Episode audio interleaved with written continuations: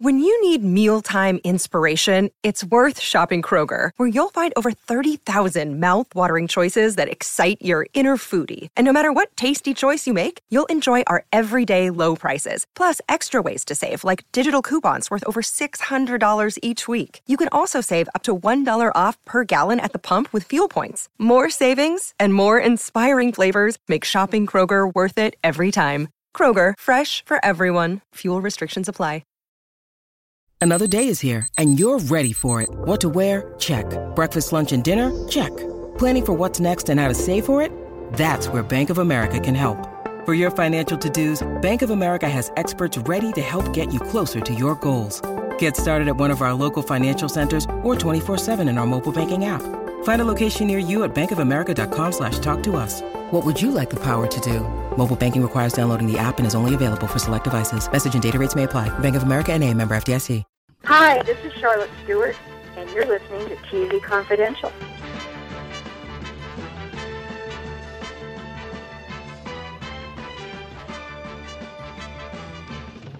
Ed Robertson with a reminder that the next edition of TV Confidential will premiere next week on this station at the usual time. If all goes well, we will welcome back Barbara Feldon, Agent 99 of Get Smart. In the meantime, on the line with us right now is Alison Arngrim, Alison Arngrim, the actress known around the world as Nellie Oleson on Little House on the Prairie and the star of the world renowned one woman stage show Confessions of a Prairie Bitch. Alison will bring Confessions of a Prairie Bitch to the Sierra Madre Playhouse Friday, uh, six performances Friday, January 19th through Sunday, uh, January 28th. Tickets for more information, sierramadreplayhouse.org, sierramadreplayhouse.org. Confessions of a Prairie Bitch, the book, also available bookstores everywhere as well as Amazon.com, other online retailers. And you know, you can get that book. You can get that book in as a regular book. You can get it as a Kindle and mm-hmm. read it on your Kindle electronically, and you can get it as an audio book. And yes, I read it. Everybody said you are going to read it yourself, right? Well, yeah, I'm totally going to read it myself.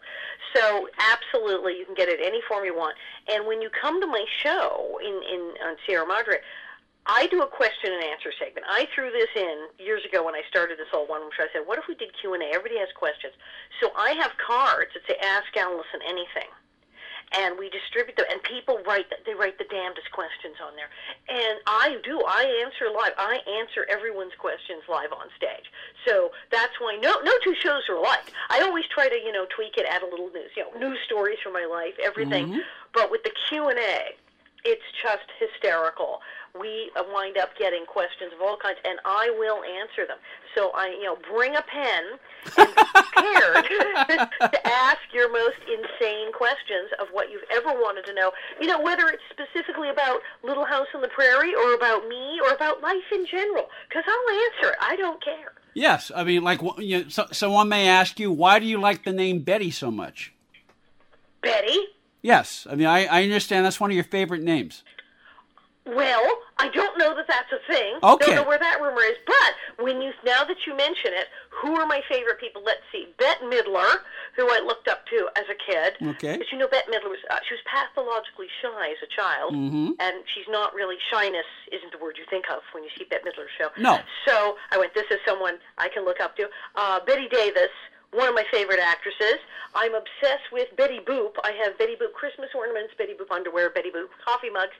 And then, of course, Bettie Page, the pinup, Mm-hmm. who I actually got to meet over the phone. And yes, Bettie Page, the sexy pinup, who you've seen many cartoons of many real photos of, was a giant Little House on the Prairie fan.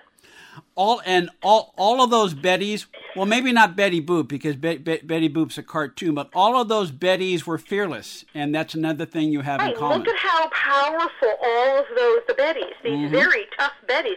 And you know what? If you watch the Bettys, she stands up to people all the time.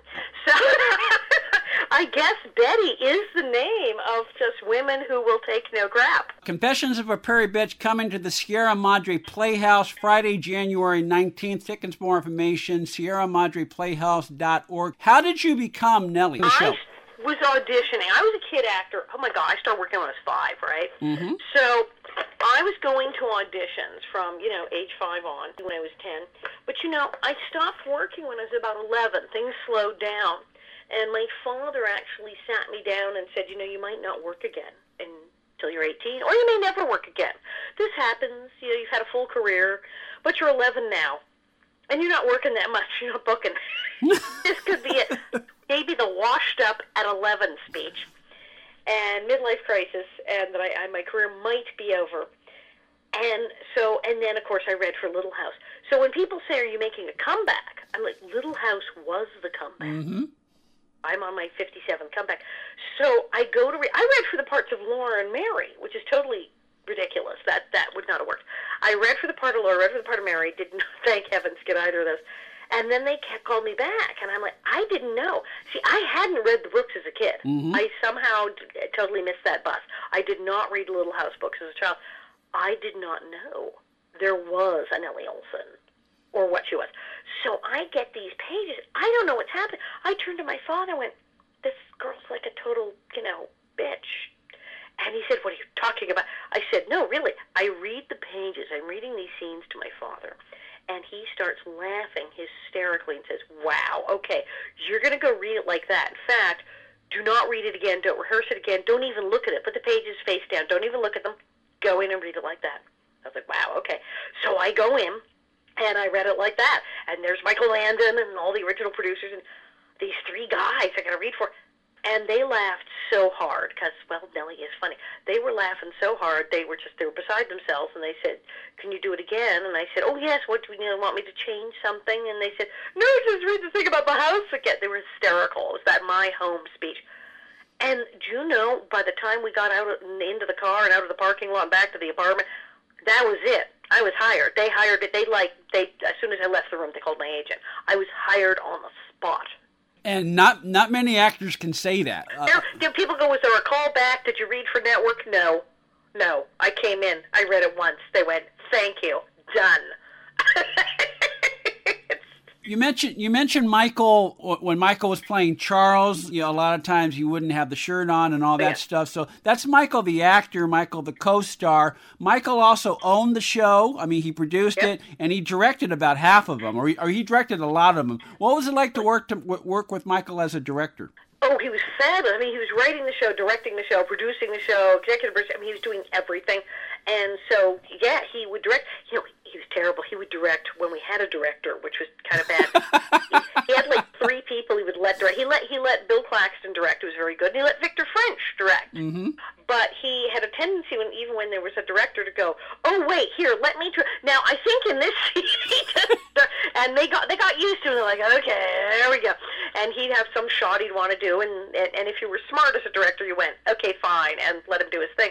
Um, the one guy who didn't got fired. That's in the book. Ah, um, he was a real taskmaster. He knew what he was going to do. Like one of the things I know, uh, Dean uh, or Almanzo keeps saying, he only shot what he needed. There was no nothing random or accidental. He had before anybody got to work, he had the shot list, knew exactly what he's doing, he knew which angles, he knew exactly what he wanted to see on screen. He saw it in his head, wrote it down, and said, "I want this angle, I want this angle, this angle." Boom. We did things in one and two takes. If we did more than two takes, it was usually because we were outside and like a bird or something made a noise. It was like technical stuff. Rarely did we go more than two takes. Like if something took five takes, that was like, wow, that was really a tough scene. How did we manage to take five takes? Usually it was like two takes, and one of them was just for like, just in case for coverage. It was like boom, boom, boom, boom. I mean, it's almost like you know now when they shoot on digital, and they'll like shoot the rehearsal and say, okay, you know, whatever, another for coverage, but they're not really worried and they get it in one take because everything's much easier with the digital and the lighting. He was shooting like that Mm-hmm. back then when we had Panavision and lighting and all this. Going, it was a miracle to get anything done in two takes. So he would bang this stuff out, and so he knew what he wanted. So if you came in as an actor and you had an idea what you were going to do, well, you need to be prepared because you might say, eh. and He'd say, well, let's let's try one, and he'd let he'd let everybody walk in, and you do it. And if he liked it, he'd go, yeah, it looks good. Let's shoot it. Action, and they'd shoot it. And if he didn't like it, he'd go, mm, I don't really like that. Could you come around the couch that way? And I think you think it's too much. It's too much. Can you do this instead? And blah blah blah. And he'd direct, and then he'd go, okay, go. So as an actor, you had to be an improv artist. If you came in with a whole plan of what you're going to do with the character, and he was going to change it up on you, there were days where he'd do rewrites. You'd show up and they go, "Oh, we have new pages. It's the blue pages and the pink pages," Mm-hmm. and it'd be an entire scene that you hadn't seen until that morning. Then it was his bat and his ball, but at the same time, because he was an actor, he knew how to get the performances out of people. He was terribly good with the children. He mm. acted like an overgrown child himself.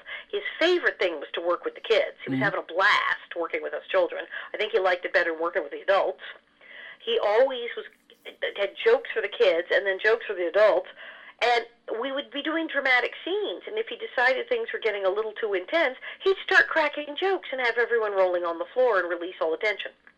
And It- It's amazing. Yeah, and and the other amazing thing is there are a lot of stories about child actors who struggle once their show has been canceled, once their career has stalled, and of course, Alison, you know this directly from your work with former child actors through the organization A Minor Consideration. But one of the great things about Little House on the Prairie is that, I mean, I think I'm quoting your book when you say this, particularly the child stars on the show, no arrests, no convictions, and that stems from Michael Landon.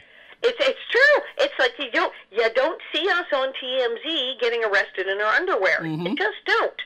And it's just we just are in a lot less trouble. That, and I think it's because you know, saying it was about the work, but it was we were treated with a level of respect. I mm. talked about in the book that you know we even had a guy on the set who's one of our, our assistant directors. And he would give the kids candy and gum at the end of the day if they were good, and Michael made him stop.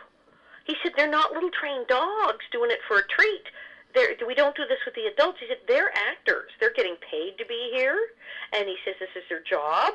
And he said, and you know, if they do it right, they still have a job next week. I know. He said, I know that sounds harsh, but he says they're not little trained animals getting a pack of gum. They're actors. They're doing their work, and I, they need to be treated as such. And he was treating us with respect as opposed to stupid little children who will only do something if you give them a piece of candy. It was like, no, we know what we're doing. And we were expected to turn in a real acting performance just as any grown up on the set was expected to. And and to know what we were doing and show up and suit up and do our thing and know our lines and do the part and and we, and be able to act and be able to deliver. And if you've seen some of our episodes, these things are very dramatic, heavy things mm-hmm. happen on Little House on the Prairie, and we were expected to handle that and just you know, get you're here, you know, and that's not what how all child actors are treated. Some child actors were treated as if they were like a trained circus animal. And and some actors were treated very, very badly. They were mean to the child actors. They treated them horribly on the set. And there was none of that. We were treated very respectfully and kindly.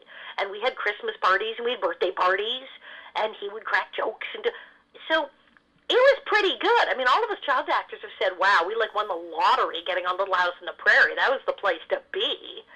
And as a result, our cast of kid actors have generally turned out really well.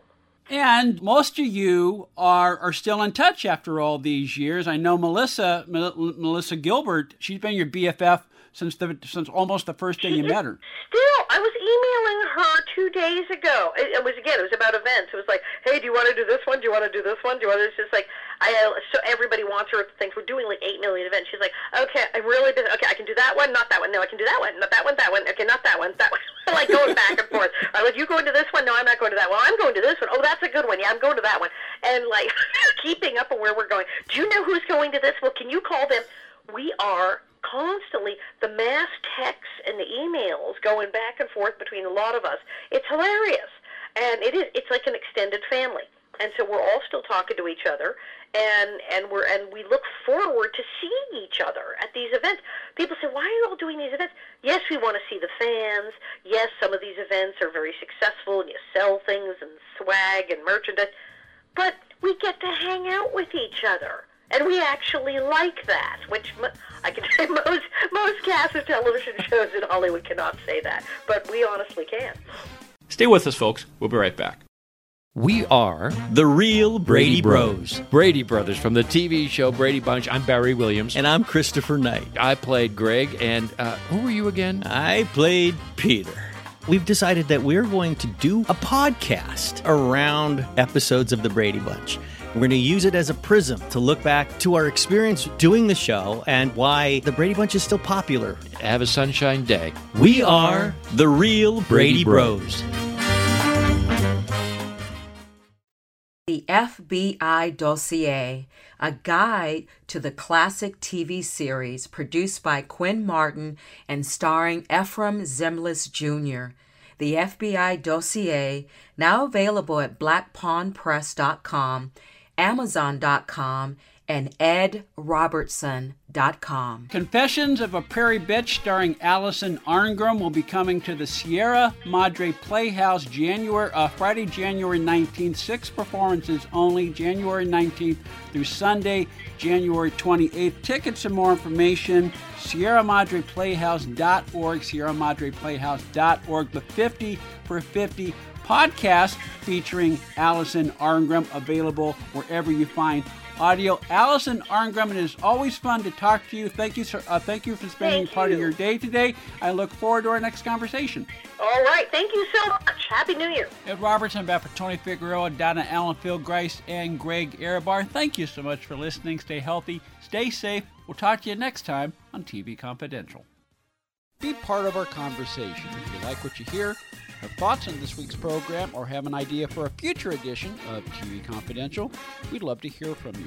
You can email us at talk at tvconfidential.net, talk at tvconfidential.net. You can also message us at facebook.com forward slash tvconfidential, x.com forward slash tvconfidential, or at TV Confidential on Instagram. And if you're listening to us on the TV Confidential podcast, please be sure to hit the subscribe button. This portion of TV Confidential is brought to us by our friends at Front Porch Realty, the community of realtors in the Northern Bay area of California that is committed to finding the solution that is best for their clients. Whether you're a first time home buyer or looking to sell or lease your property in Northern California, call Karen Strain at 415 886 7411 or visit frontporchrealtygroup.com for more information on how they can help you.